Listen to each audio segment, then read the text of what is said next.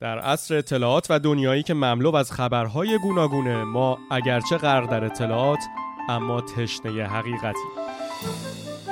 در این دنیا اگر می‌خواید بدونید در جهان چه رخ میده بخشای مختلف خبری و شبکه های اجتماعی احتمالاً خیلی فوری به شما کمک خواهند کرد.